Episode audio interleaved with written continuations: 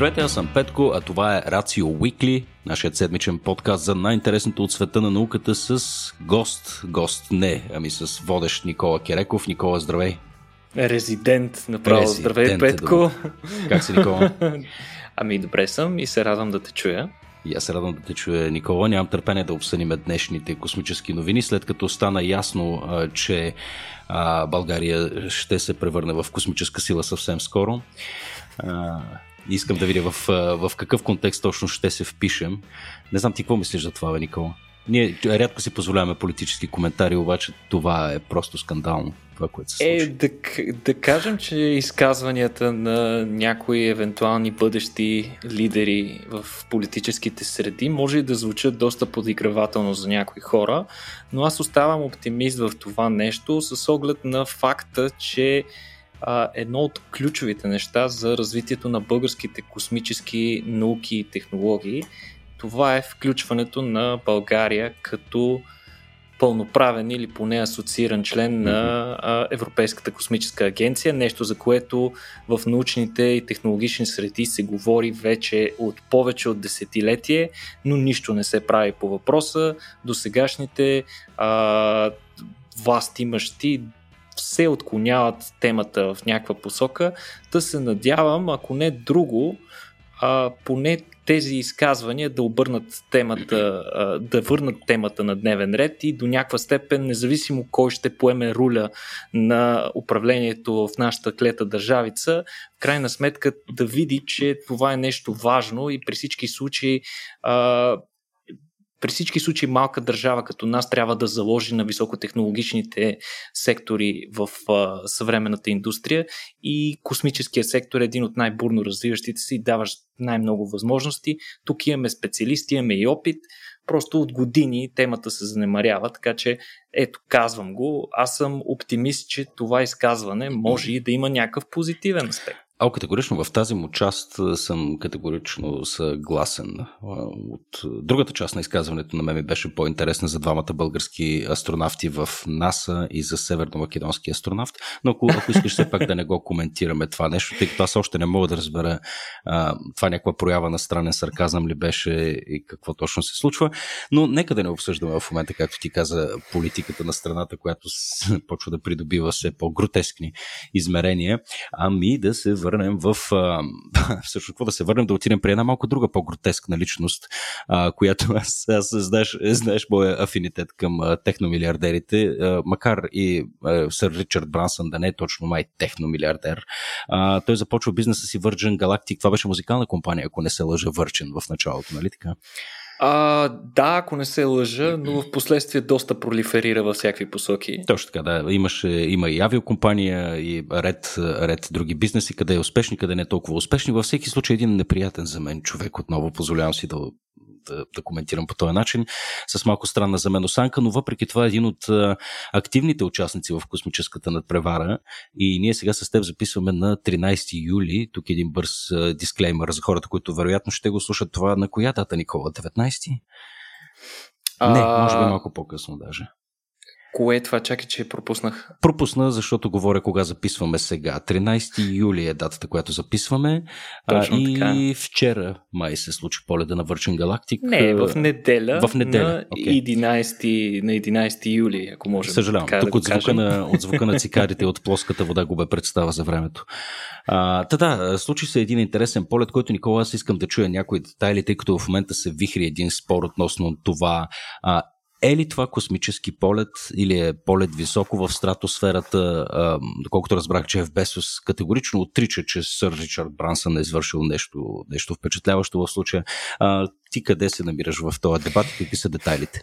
Ами всички тези дебати, които се вихрят в момента и във всякакви социални мрежи, в които участват и обикновени хора, астроексперти, космонавти и така нататък, само показват, че в момента сме в една абсолютно нова епоха, новата космическа надпревара, която ще бъде, забележи, в сферата на космическия туризъм.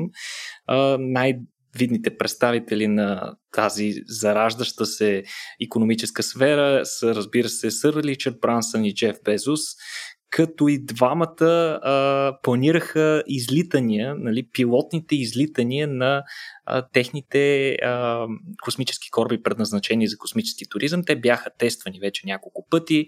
Имаше и инциденти, между другото, с, а, а, с един от предишните кораби на Ричард Брансън, който се разби и съответно един от пилотите почина.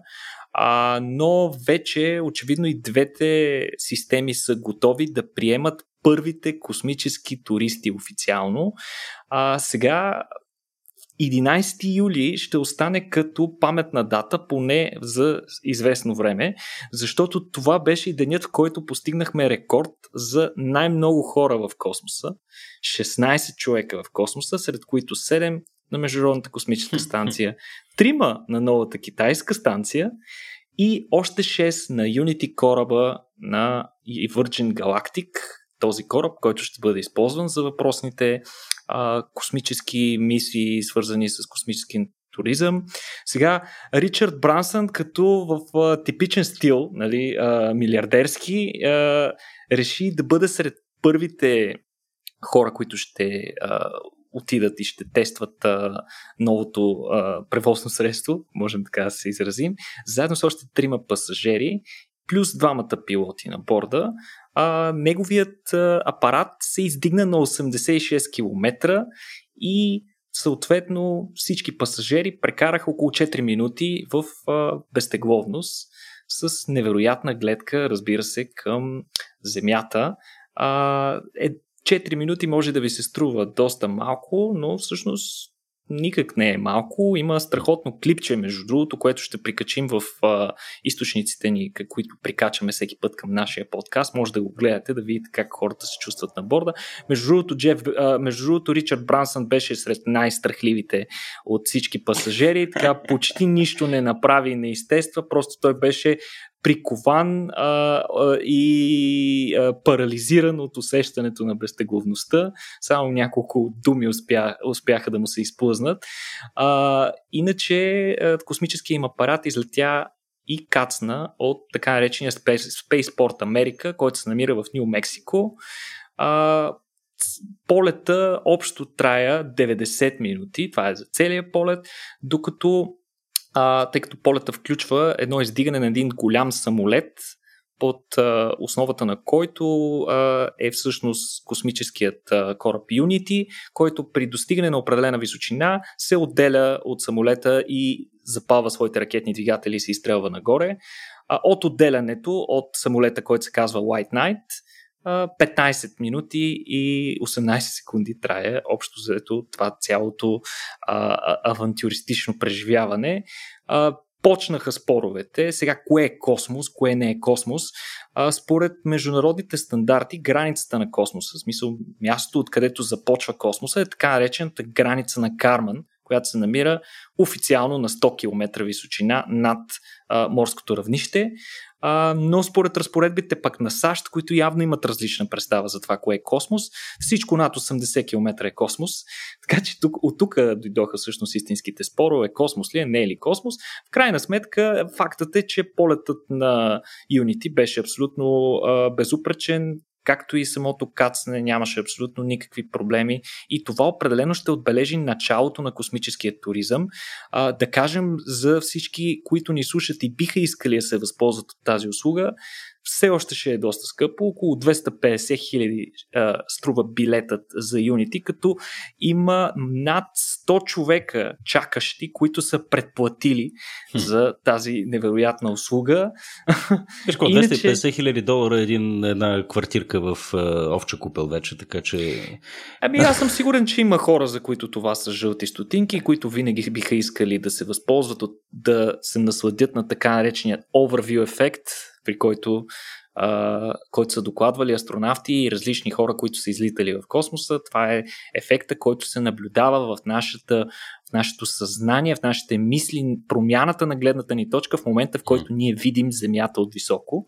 А, затова може да прочете някой, който му е интересно, но в момента всички погледи са вперени към Джеф Безос, пък на който му предстои първото. Е, първото реално изстрелване с реален пълен екипаж а, от космически туристи на неговият New Shepard, на Blue Origin, който се предвижда да бъде изстрелян на 20 юли, не случайно избрана дата. Това е 52-та годишнина от кацането на Аполо 11 на Луната. Той ще пътува заедно с брат си и забележи друг мистериозен турист, който е платил 28 милиона за мястото си на борда на космическия кораб, като тази сума се достигна чрез публичен търг който човек участва. Всъщност тази сума, между другото, е доста повече, отколкото струва изстрелването на класическите астронавти на борда на Драган или на, на, на нещо друго. А, като се очаква обаче, този кораб вече се очаква да премине бариерата от 100 км, а, с което Безос се гордее безумно много, че той ще лети на по-високо. Обявиха между другото и четвъртия човек в началото на месеца. Това ще бъде 82 годишната Уоли Фънк, която е част от Mercury 13 програмата, uh, браво. която е програма за подготовка на жени астронавти, която НАСА а, и а, нейна дъщерна агенция са организирали през далечните там 60-те години. А, там те показват, че жените могат да, да минат абсолютно същите критерии, на които са подложени мъжете при селекция, но за съжаление нито една от подготвените жени не полита. 60 години по-късно Фънк ще има възможност да достигне космоса, за който тя толкова дълго е купняла. Тя ще се превърне и в най-стария човек, излитал в космоса след Джон Глен, който на 77 годишна възраст лети на совалката Discovery през 90, 1998 година. А, Иначе полета се планира да бъде около 11 минути, няма самолети, това е изцяло ракета, ракетен полет като първата степен ще трябва да бъде рециклирана. До сега всички опити са успешни, научиха се и от Blue Origin как да си рециклират първите степени, но Петко, това не е краят. А, оказва се, че твоите приятели от SpaceX, знам, че много ги обичаш, също ще се намесят в бранша а, и това се планира още до година, като тяхната туристическа програма включва много по- сериозно космическо изживяване с няколко дневен престой на Международната космическа станция, като това ще се случи на борда на на а, тяхния Crew, Crew Dragon а, апарат, като а, освен това те предвиждат и също нискоорбитни полети, подобни на тези, които извършват а, горе две компании на Безос и на Брансън. А, но също така Мъск отбеляза, между другото той беше на гости на Брансън малко преди излитането му. Имаше страхотна снимка, по която можеш да видиш Елън Мъск боси крака в апартамента на Брансън. Беше страхотно, наистина. Абсолютно. И той обяви, че възнамерява да води туристи и на Луната, когато веднъж, когато това стане възможно, ще видим. Това със сигурност няма да е до година. А това Безос, не Брансън. А, не, не. А, а, без, а, уф. Да, вече почвам да Мъск. ги... Почвам да си бъркам Мъск. милиардерите, да. Елон е, със сигурност и Blue Origin има големи надежди за развитие на по-нататъчни туристически програми с по-сериозни суми, разбира се.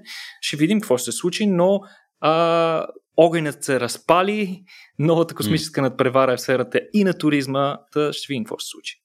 А, този New Shepard кораб, който е на Безос, а, като изключим, че изглежда малко странно, меко казано. В смисъл, той ми е най-некрасивият от всички, от всички апарати май. Да, а, нека, нека не го коментираме, защото наистина той прилича на... Е, нека си го кажем, на фаус. В смисъл, това на, е един на, огромен на един летящ, летящ бял лед не... пенис. Да, в смисъл, точно така. Вярвам, че формата е, е. В смисъл, тя е необходима. Тя по, нали, по необходимост аеродинамична изглежда по определен начин, но пък наистина дявола се крие в детайлите. Дали, тук то си е пенис летящ това от всякъде. А, но а, интересно ми е друго нещо. Всъщност ти каза, че а, този кораб се рециклира. А, сиреч, понеже аз не съм, не съм гледал видеа на излитания, кацания и проче, той по подобие на корабите на SpaceX всъщност може да се приземи да бъде използван отново, така ли? Точно така, това е идеята, mm-hmm. да може многократно да бъде използван, като възнамерява да направят няколко бройки, които буквално да могат да летят един след друг. Това да... не въжи само за ракетата носител и за самия кораб горе. Нали, да, разбира се. Да, окей, окей, окей. Ами да, явно то това вече се превръща в стандартния модус операнди на, на космическите оператори. Явно а, економията в случая не е майка на мизерията. А, е всъщност, всъщност само едно, е, е, едно допълнително пояснение да вкарам. Доколкото ми е известно, а, май нямаше да се. Това трябва да го проверим, между другото, mm. и, ще го покар... и ще го вкараме после в описанието, но мисля, че а, няма отделяне на капсула от кораба, ами целият кораб заедно с туристите си се връща. Нямаш няколко степени. Ама не съм целият, целият пенис излита в космоса и целият се връща обратно. Да, Нямаме... нещо такова. Ага. Той е малко по-голям от колкото апарата на Брансън. Но това ще го проверя допълнително, не съм напълно убеден. Той, той действително, така гледайки го на снимки, не изглежда особено голям като, като апарат. И това малко ме изненадва, тъй като знам какво нали, количество гориво и мощ е необходимо, за да а, докараш първа космическа. Хм, трябва да поразгледаме малко повече за Blue Origin. Изглежда, е, той не навлиза в стабилна орбита, така че не постига първа космическа със сигурност. Просто м се изкачва на необходимата височина малко над 100 км, след което параболична орбита го връща отново на Земята. Ами, фантастично. Сега, колкото и да не се изказвам ласкаво за тези хора, сега на мен съображенията са ми съвсем различни, честно казано, но а, Евала, както обичаме да казваме на български, и на двамата, и на тримата, а, желаем им успех и за напред тук виж следващите поколения, пък и ние, Никола, на 80 и няколко години можем да бием рекорда за най-възрастен турист на, на Земята, на Земята, на Луната. А, но да видим. А, нека да скочиме сега набързо към Международната космическа станция, която е така чисто ново оборудвана с една двуръка роботизирана ръка. А, двуръка ръка, Никола?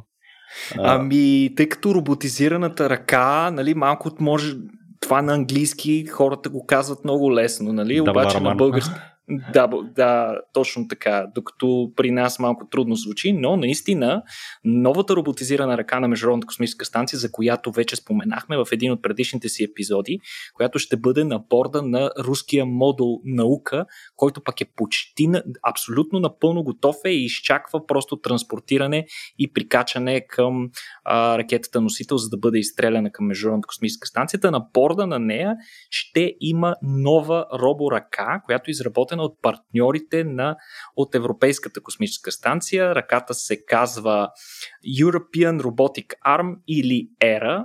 А, ръката е изработена от компанията Airbus и а, тя ще бъде третата ръка. Между другото, на предишното, а, на предишното издание на един от подкастите ни казах, че е втората, защото много ми беше известна, а, небезизвестната, разбира се, Canada Arm 2, а, която е най-голямата роборъка на Международната космическа станция. Тя е с дължина 17 метра, но има и още една роборъка, която бях забравил. Това е 10-метровата роборъка на японския модул, която също се използва доста активно за различни манипулации а, по повърхността на станцията. Може ли да си направи харакири? Добре. да извади една катана, маля, наистина това ще бъде впечатляващо. А, но да се върнем на новата роборъка, на продукт на гения, технологичния гений на а, Европейската космическа агенция и всички хора, които работят за нея. А, тя се състои между другото от две симетрични ръце с дължина около 5 метра. Нещо по-интересно, което мен лично вече наистина ми е на прага на научната фантастика, но ръката ще може да се мести по корпуса на Международната космическа станция. Тя няма да е твърдо прикрепена на едно място и само да се пресяга, ами ще може да се мести, с което става доста, по, а, доста по-пластична и динамична, може да бъде използвана за най-различни цели и да бъде местена точно там, където е необходима. А, друго нещо важно е, че тази ръка, както казахме, ще е разположена в а, руската част на Международната космическа станция, където другите две ръце просто нямат, нямаха обхват до този момент. Така че а, ще бъде доста важна тази ръка. Тя тежи 630 кг, изработена е от алуминий и карбон и може да мести обекти до 6 тона с прецизност 5 мм, Петко. Аз не мога да местя с ръката си нещо с такава прецизност. а, но по-интересното е, че а, от НАСА и ЕСА и от Роскосмос ще имат дори доверие на ръката да манипулира и с астронавти, т.е. тя ще може да хваща един астронавт и да го мести в друга част от станцията, а, когато това е по-удобно и по-безопасно за него. А, ще бъде много яко да го видим. Но по-интересното, Петко, е, че това не е единствената роборъка в космоса. Има и поне още една, която е беше монтирана съвсем скоро на китайската космическа станция, за която споменахме по-рано, още на първата си космическа разходка, която беше с чудовищната продължителност от 7 часа, двама от тримата китайски астронавти излязаха на повърхността на новата им станция Тянгх и инсталираха съответно а, тяхната робо-ръка. Ще прикачим едно страхотно клипче, където а, китайски инженери обясняват повече за ръката и показват нейн модел на Земята, който е разглобен, съответно може да се види а, как е изградена. Тя има 8 стави, което позволява движение във всякакви посоки и съответно може да стига до всички места а, на корпуса на новата база. А, съответно може да асистира също на астронавти, като може да ги премества от едно на друго място. Има специални ръкохватки, където астронавтите ще могат да се хващат и специални портове по техните крака, които пък ще могат да се закачат на специални портове в предната част на ръката и съответно астронавта ще може да се поднася един вид на много по-сигурен начин до различни места, които той иначе не може да стигне, ако просто трябва да се придвижва по станцията. А, също така ще има и камера на края на манипула... манипулационната част на ръката, с която тя се закрепва за товари. Тази камера ще бъде използвана за оглеждане на станцията и съответно за по-лесно а, закачане на различни товари, с които, с които тя трябва да манипулира. Тази ръка ще бъде използвана съвсем наскоро когато бъдат изстреляни новите два модула, с които ще бъде увеличено значително пространството на борда на новата а, китайска станция. Така че още една роборъка Петко. Вече рекорд а, не само по хора в космоса, и по ръце в космоса. Ме ми е интерес дали могат да си правят хай файв, дали така, кепи 5 ръчичките в космоса. Но да, да, наистина интересни технологични новини, свързани с роборъцете в космоса. Прогрес, прогрес, прогрес навсякъде, Никола. Това, което мен ме интересува е кога ще имаме прогрес в производството на ефтина енергия за всички, ефтина и чиста най-вече. А, ние с теб сме правили няколко вече събития а, и подкасти, разговори покрай ИТЕР, а, който е огромният международен проект за, за създаване на едно малко изкуствено слънце в центъра на Франция, което да захрани цялото човечество. А, искаш ли да припомниш на хората за какво става въпрос и да споделиш и новината покрай ИТЕР от последната седмица? А, точно така, днес ще се концентрираме върху доста технологични новини в все различни сфери на технологията, които имат голям, а, голям импакт върху нашето бъдеще, както в космоса, така и на Земята. ИТЕР е, може би, най-дълго очакваният а, проект, чиято цел е да постигне а, термоядрен синтез, контролиран термоядрен синтез, от който ние да печелим енергия Значи нещо, което вероятно не всички хора осъзнават, термоядрения синтез, ние сме го постигнали вече неколкократно на Земята. А, той е свързан с а, доста сериозни инженерни предизвикателства. Това, което обаче не сме постигнали, най-голямото предизвикателство е да започнем да печелим енергия от този процес, т.е. енергията, която вкарваме в задвижването на този процес, да е по-малка от тази, която изкарваме, т.е. ние да сме на печалба. А, работи се много интензивно, огромни надежди се възлагат на този голям международен проект, който представлява и най-големия а, токамак, а, строен някога, а, който токамаците, както знаете, това са а, съоръжения, а, които са под формата на нещо като поничка. А, във вътрешността на тези апарати се поддържа вакуум, много силен вакуум, много контролирани условия. Стените се охлаждат с а, течен хели и какво ли още не, но във вътрешността му всъщност протича този мистериозен процес, наречен термоядрен синтез, при който за разлика от другите ядрени процеси, които са ни добре известни от ядрените ни централи, при които големи елементи като уран, плутони и тори а, биват разцепвани на по-малки елементи, при което се отделя някакво количество енергия, която може да се съответно хване и използва за производство на електроенергия. При термоядрените електроцентрали използваме друг процес, термоядрения синтез, при който пък по-малки елементи, най-често водород и хели или а, техни изотопи, се сливат, като при процеса на това сливане се отделя много повече енергия, отколкото при а, предишния ядрен процес, за който споменахме. Това нещо се случва по принцип в ядрата на звездите, само че ние искаме буквално да си затворим една звезда в буркан и да го направим това нещо контролирано на собствената ни планета. Може и да звучи опасно, но всъщност тази технология е много по-безопасна, а, отколкото ядрените електроцентрали, пък, които се смятат за едни от най-надежните и безопасни източници на, на енергия.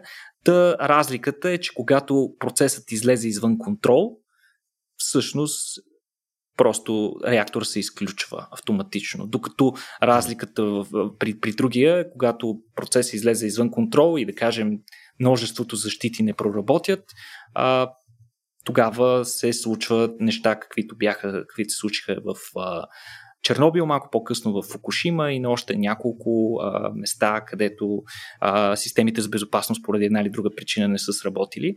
Много надежда се възлага на това и докъде сме в момента с този ИТЕР, който между другото ИТЕР е от латински път, т.е. пътят към бъдещето и прогреса на човечеството се възлага на този проект.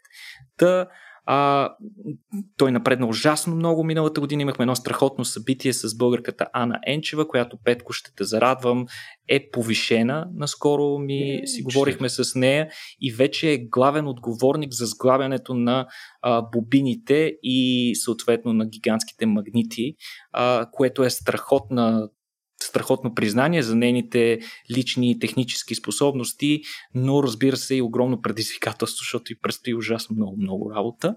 А, но какво предстои в а, ИТЕР? А, буквално преди няколко седмици обявиха, че така нареченият централен соленоид, това е най-големия магнит на, а, в ИТЕР. Магнитите по принцип се използват за да поддържат потока от плазма далеч от стените на реактора и в контролирана форма, в която ние да можем да извличаме необходимата енергия.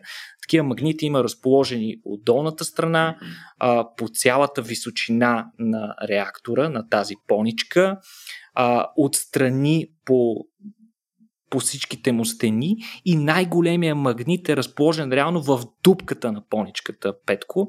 Това е така нареченият централен соленоид. Той тежи 1000 тона.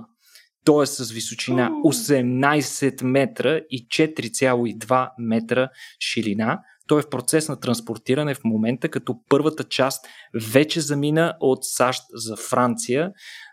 Както казахме, той ще се разполага в средата на съоръжението и ще поддържа формата на плазмата по подходящият начин, като температурата на плазмата във вътрешността достига 150 милиона градуса, много повече от където и да е. Това е около 8-10 пъти повече, отколкото в ядрото на нашето Слънце.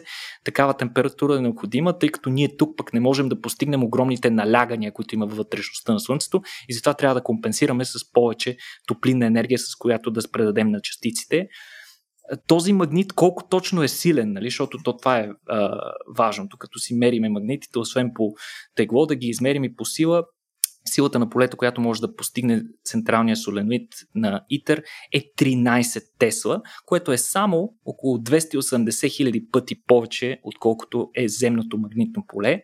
А, той е, ще бъде при, при, при, тази, при тези огромни полета, на които а, си говорим, той ще бъде подложен на огромни механични напрежения по време на работа, които ще бъдат равни а, по сила на два пъти тягата, която постига космическата совалка при максимален тръст на двигателите при излитане. Може да си представиш как това нещо ще бъде закрепено с градата, за да не отлети на някъде. Той ще е разделен на общо 6 компонента, всеки от които ще има 45 км намотки от а, специално свърхпроводящи проводници, изградени от а, сплав между Ниоби и Калай, които ще бъдат охлаждани с специфични тръбички, в които ще се впръсква течен хелий. А, Първата част, както казахме, тръгнала, втората се очаква да замине през август. Те се произвеждат от General Atomics, фабриката в Калифорния, като когато заработи ИТЕР, планът е той да произвежда 500 мегавата при 50 мегавата вкарана мощност в началото, т.е. 10 пъти повече енергия, отколкото сме вкарали да произведем.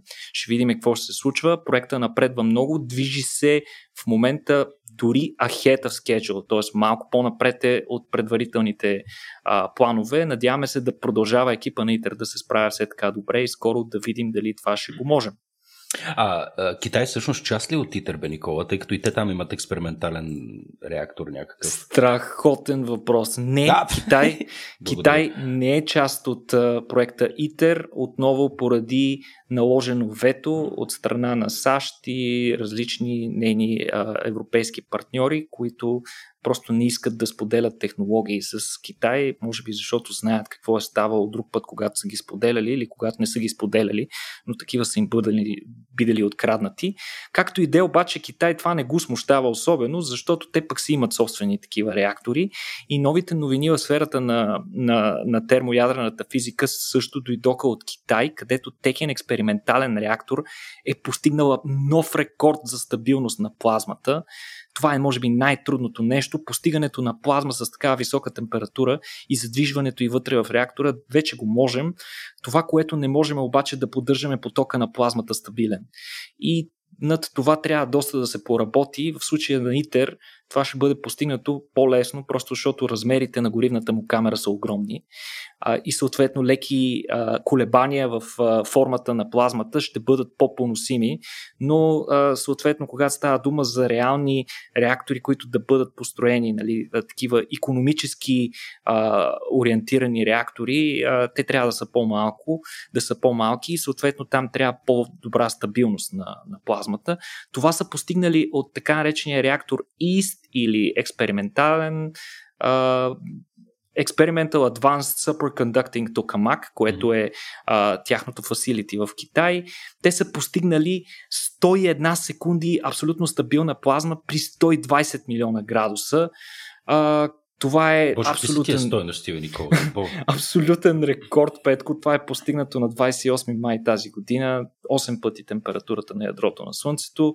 През 2017 година същия реактор е постигнал горе-долу същото време, но едва при 50 милиона градуса, забележи Петко. Едва mm-hmm. при 50 милиона градуса.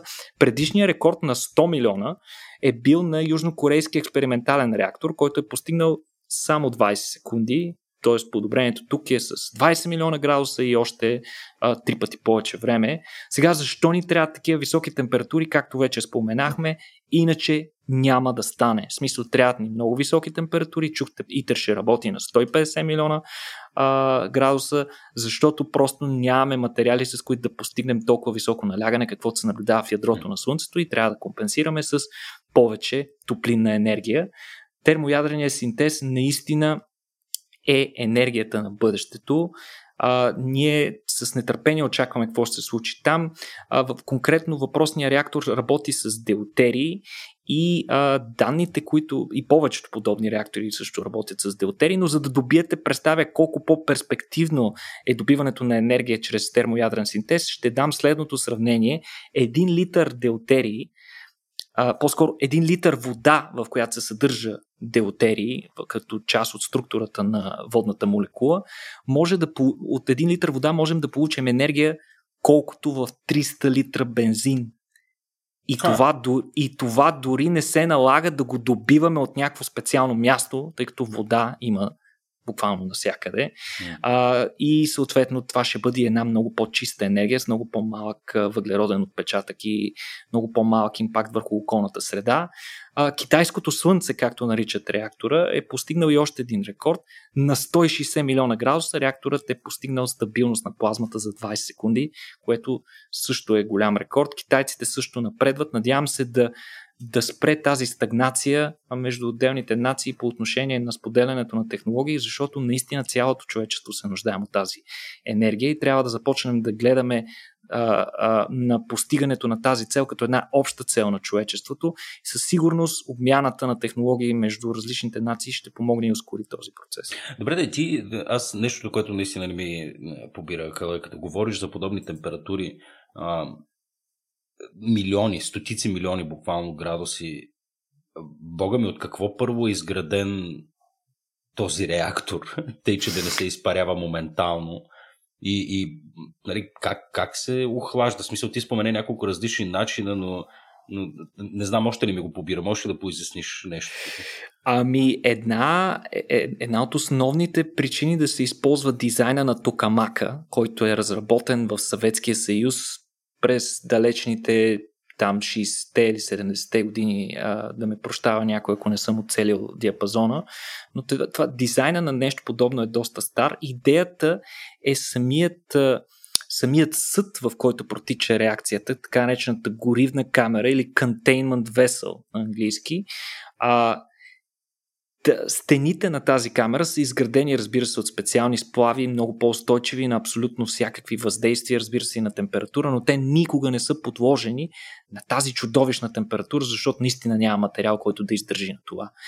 Идеята е, че във вътрешността се постига абсолютен вакуум и реално облакът на получената плазма от тези частици, там където се протича сливането, то протича някакси, този облак си го представи като левитиращ. Той никога не контактува с стените, съответно и вакуума, тъй като е, вакуумът е може би най-добрият изолатор, няма добър топлообмен а, между а, плазмата и стените през вакуума и затова а, стените могат да издържат.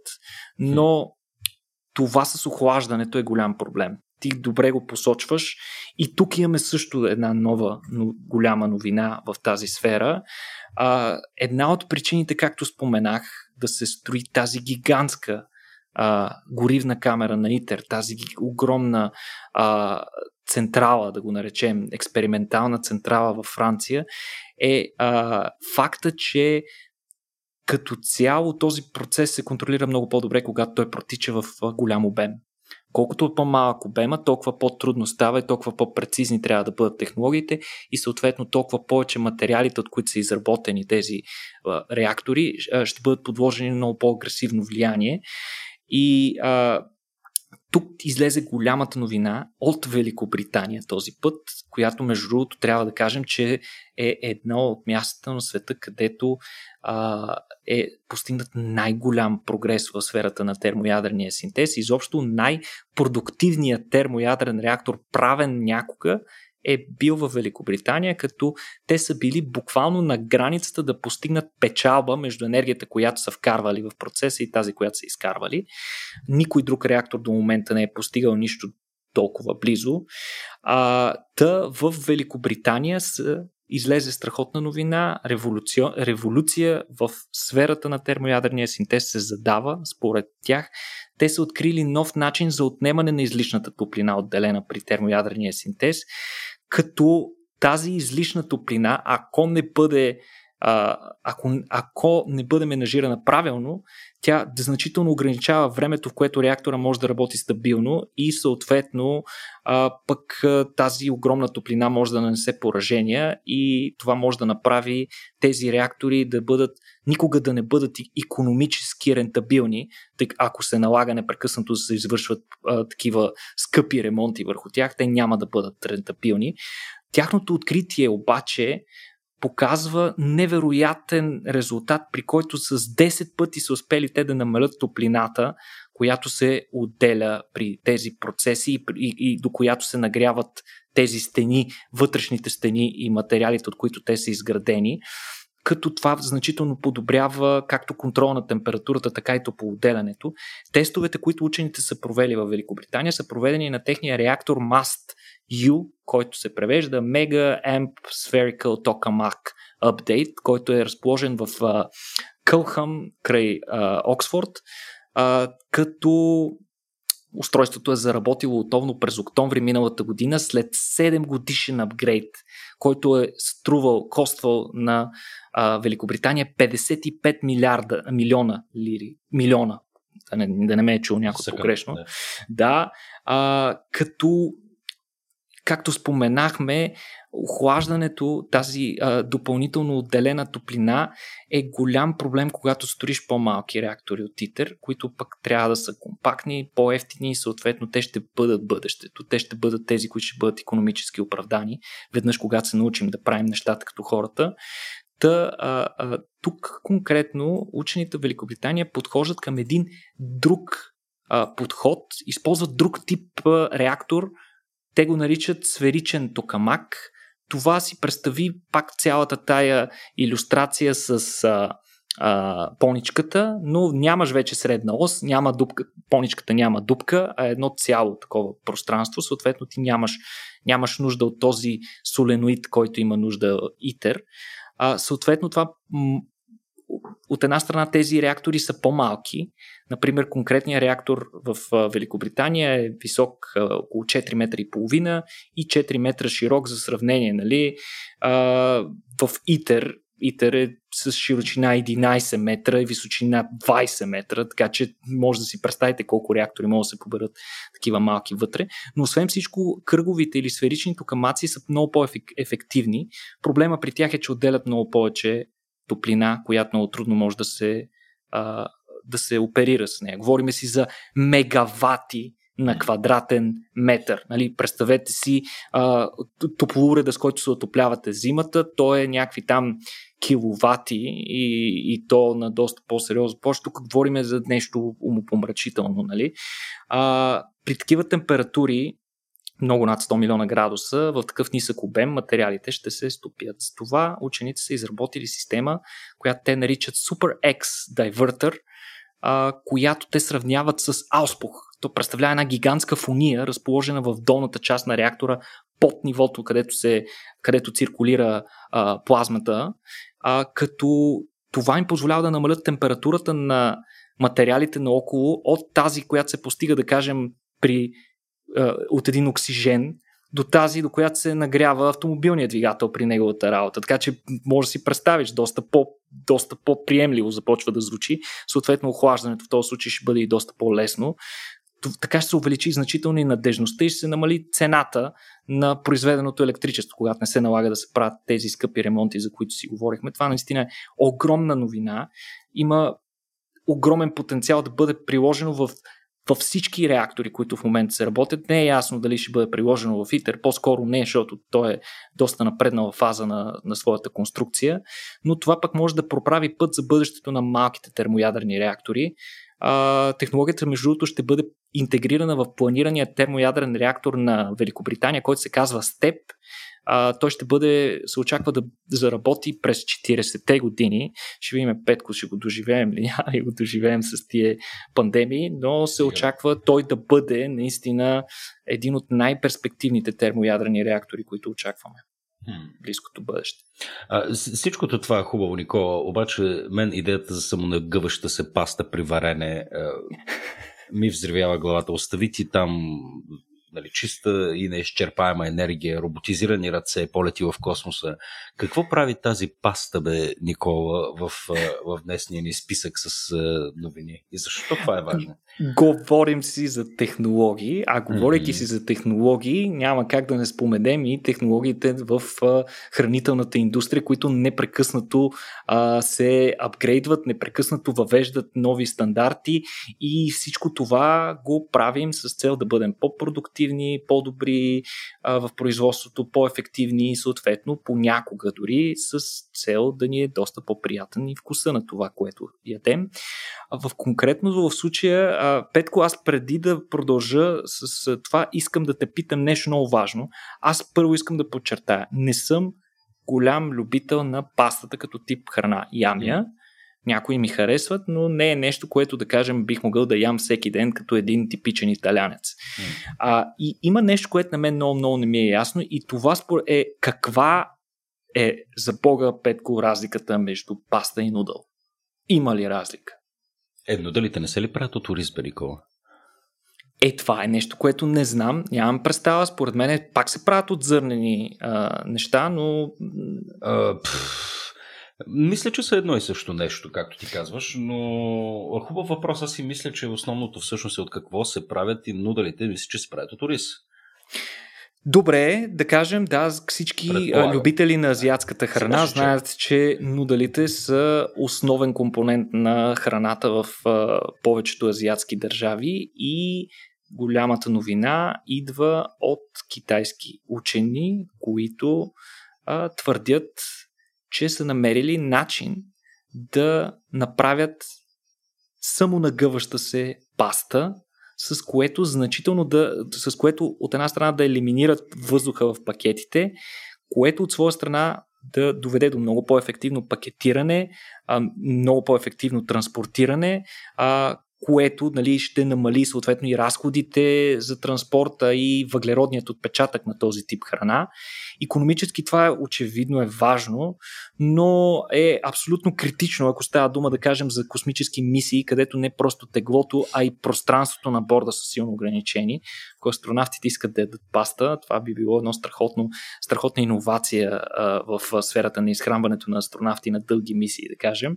Иначе как постигат това китайците? Ами те обработват по специален начин пастата, като поставят специални вдлъбнатини а, а, на определени места първо избират специална форма, която е разработена чрез 3D моделиране и тези вдлъбнатини са направени по такъв начин, че да направляват правилното огъване на пастата при варене. Тя е абсолютно плоска, когато е изсушена, преди да започнете да я готвите и в момента, в който я сложите в горещата вода, може да видите с очите си как тя буквално разцъфва като цветя или дори като някакво оригами пред очите ви и добива крайната си форма, която е доста по-сложна.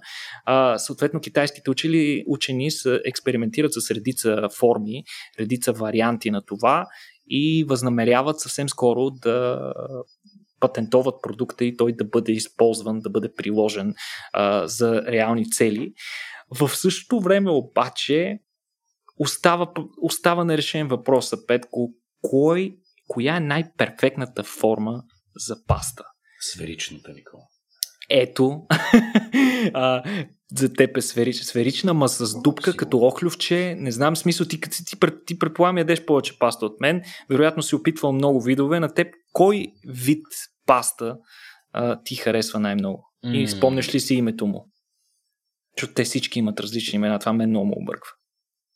Чакай, че сега пак ме фащаш на подготвя. Някакви неща, които са толкова очевидни и би трябвало да ги знам, защото това е елементарна кулинарна култура. В момента ми избягват а, талиатели. Нали така се казваха? Май плоските са ми, най- са ми най-вкусни. Само да вмъкна и една скоба, между другото, говоря глупости, нудалите не се правят от туристи, току-що го прочетах, се правят от зърнени култури. Mm-hmm. Да, днес, днес се излагам страшно много. Талиатели. талиатели. Талиателите, между другото, чудващо много приличат на глисти и, mm. или по-скоро даже на тени. Мерси, Никола. Да, на тени. Супер много ми приличат на мен, но а, трябва да кажем, че при дизайна на талиателите а, в индустриалното им производство на тях се нанасят едни такива специфични резки, които увеличават повърхността и ми дават възможност на повече а, сос да се залепва за тях. Но талиателите, тъй като нямат кухина, а, често, когато трябва да се готвят, върху тях се а, всички готвачи знаят, че когато се готвят талятели, соса трябва да бъде по-гъст и по-мазен, за да може да се залепи по-добре и да контактува с пастата, а, докато при другите, които имат някакви кухини в себе си, позволява съответно по-воднист сос, който би могъл да се запази вътре. Сега по отношение на перфектната форма, множество хора, специалисти, кулинарни, индустриалци, хранителни индустриалци и серия други хора са търсили идеалната форма и идеалният размер. Като за идеална форма и подходящ размер се смята такава, която да позволява на, на формата на паста да задържа най-много сос в и около себе си и да съответно да може лесно да се държи с вилица. Съответно, очевидно спагетите не са най-доброто решение. Знаем всички голямата борба с а, яденето на спагети. Но пък след 3 години разработки, един а, човек, който се казва Дан Пушман, той има много известен подкаст за храна, може би някои от нашите слушатели са попадали на него, да след 3 години огромна разработка в рамките на една своя кампания, която се казва Mission забележи Петко, Impastable. Та, в рамките на тази своя компания а, той представи новото си изобретение, което представлява а, една а, много интересна а, форма на паста, която, представи си, една сравнително къса паста, която обаче е накъдрена по цялата си повърхност. Ние отново ще приложим а, източници, за да може хората да си проверят, тъй като не съм сигурен, че мога да ви го представя правилно. Но една такава много накъдрена форма, която изведнъж на половината от дължината си се огъва на 90 градуса и добива, а, Петко, представи си го като малка парзалчица форма на малка, пар, на малка парзалка, точно така. А, като Нали, вече казахме, че това за, че някои изделия, някои пасти се правят да задържат повече гъсти сосове, като например ригатони, които представляват големи тръби, докато други са повече за мазните сосове, като талиателите, които Петко спомена, или трофите, които пък са едни тесни спирали. Тези се наричат каскатели което идва от италианската дума за водопад и изобретателя обещава, че тази форма е абсолютно универсална и може да се използва за всички видове сосове. Оказва се, че 90 градусови ъгъл е бил много важен. Той влияе много силно на, на, на консистенцията при сдъвкването на пастата, с което много подобрява вкуса, предизвиква според изобретателите си една истинска а, такава експлозия от вкусове. Освен това, тя притежава едно друго важно качество, което а, съответно Дан Пушман нарича forkability, fork от вилица, така че това е способността лесно да боравиш просто с една вилица с въпросната паста, като първите 3700 кутии, които са произведени от този тип паста, вече са продадени, но Дан Пушман обещава да влезе в а, а, преговори с по-големи компании, да може да излезе тази паста на пазара. Надяваме се скоро тя да стигне и до България, за да може всички любители на пастата да а, се е, възползват да опитат нещо, което е продукт на много сериозен ресърч, на 3D моделиране, на математическо моделиране и на серия компютърни модели, които са довели до избирането на точно тази универсална форма.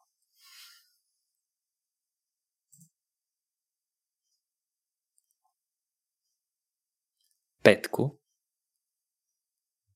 Чуваш ли ме, Никола? Чувам те, Петко. Добре, аз мъдро започнах да, да, тук да правя някакви, някакви монолози, докато съм мютнат заради звука на цикадите. Извинявам се за мълчанието. А, да, да, благодаря ти, Никола, за тази последна новина. Аз огладнях при все, че паста няма да е първият ми избор тук, тъй като тук в момента е 45 градуса, цикарите продължават да цвърчат над главата ми, така че най-вероятно ще си стреже една елементарна диня, все още с семки. Нали, тъй като и такива неща вече правят, но да, вероятно и науката и технологиите е, и дизайна, както става ясно, няма да така да оставят нищо недокоснато и ще видим и други промени, освен в пастата, вероятно и в други ежедневни продукти.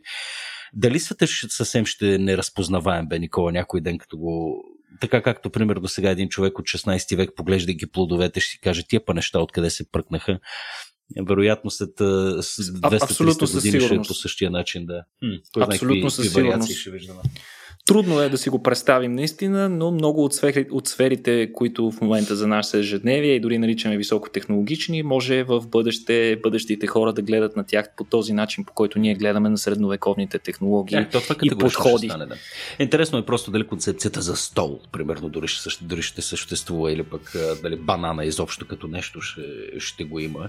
Ама това са вече глупави, глупави спекулативни въпроси, ще оставим хората сами да си мислят за тях. А, предлагам да се оттегляме, Никола, като го направим с дълбоки благодарности към нашите патреони хората, които ни слушат и ни подкрепят. Ако и вие искате да го направите, може да го направите на сайта patreon.com наклона на черта RACIO.BG ще получите достъп до един страхотен Discord сервер, където да си общувате с нас, да видите какво правим и да участвате също и в нашата адженда. И някои други гъдълчета, един специален епизод от нас всеки, всеки месец записваме специално за нашите патреони. А, и а, до, то вече ще е късно, аз няма смисъл да го казвам. И нали, за тези от вас, които го слушат, вече изтече съответно офертата за нашия нов продукт Рацио Culture Box. Във всеки случай може да го проверите и на нашия вебсайт. На за следващия това, месец, Петко. Точно така, за следващия месец, да. А, ами, това е. Благодаря ви, че ни слушахте. Никола, благодаря ти и на теб и до следващия път, приятели. Чао. До следващия път. Чао и от мен.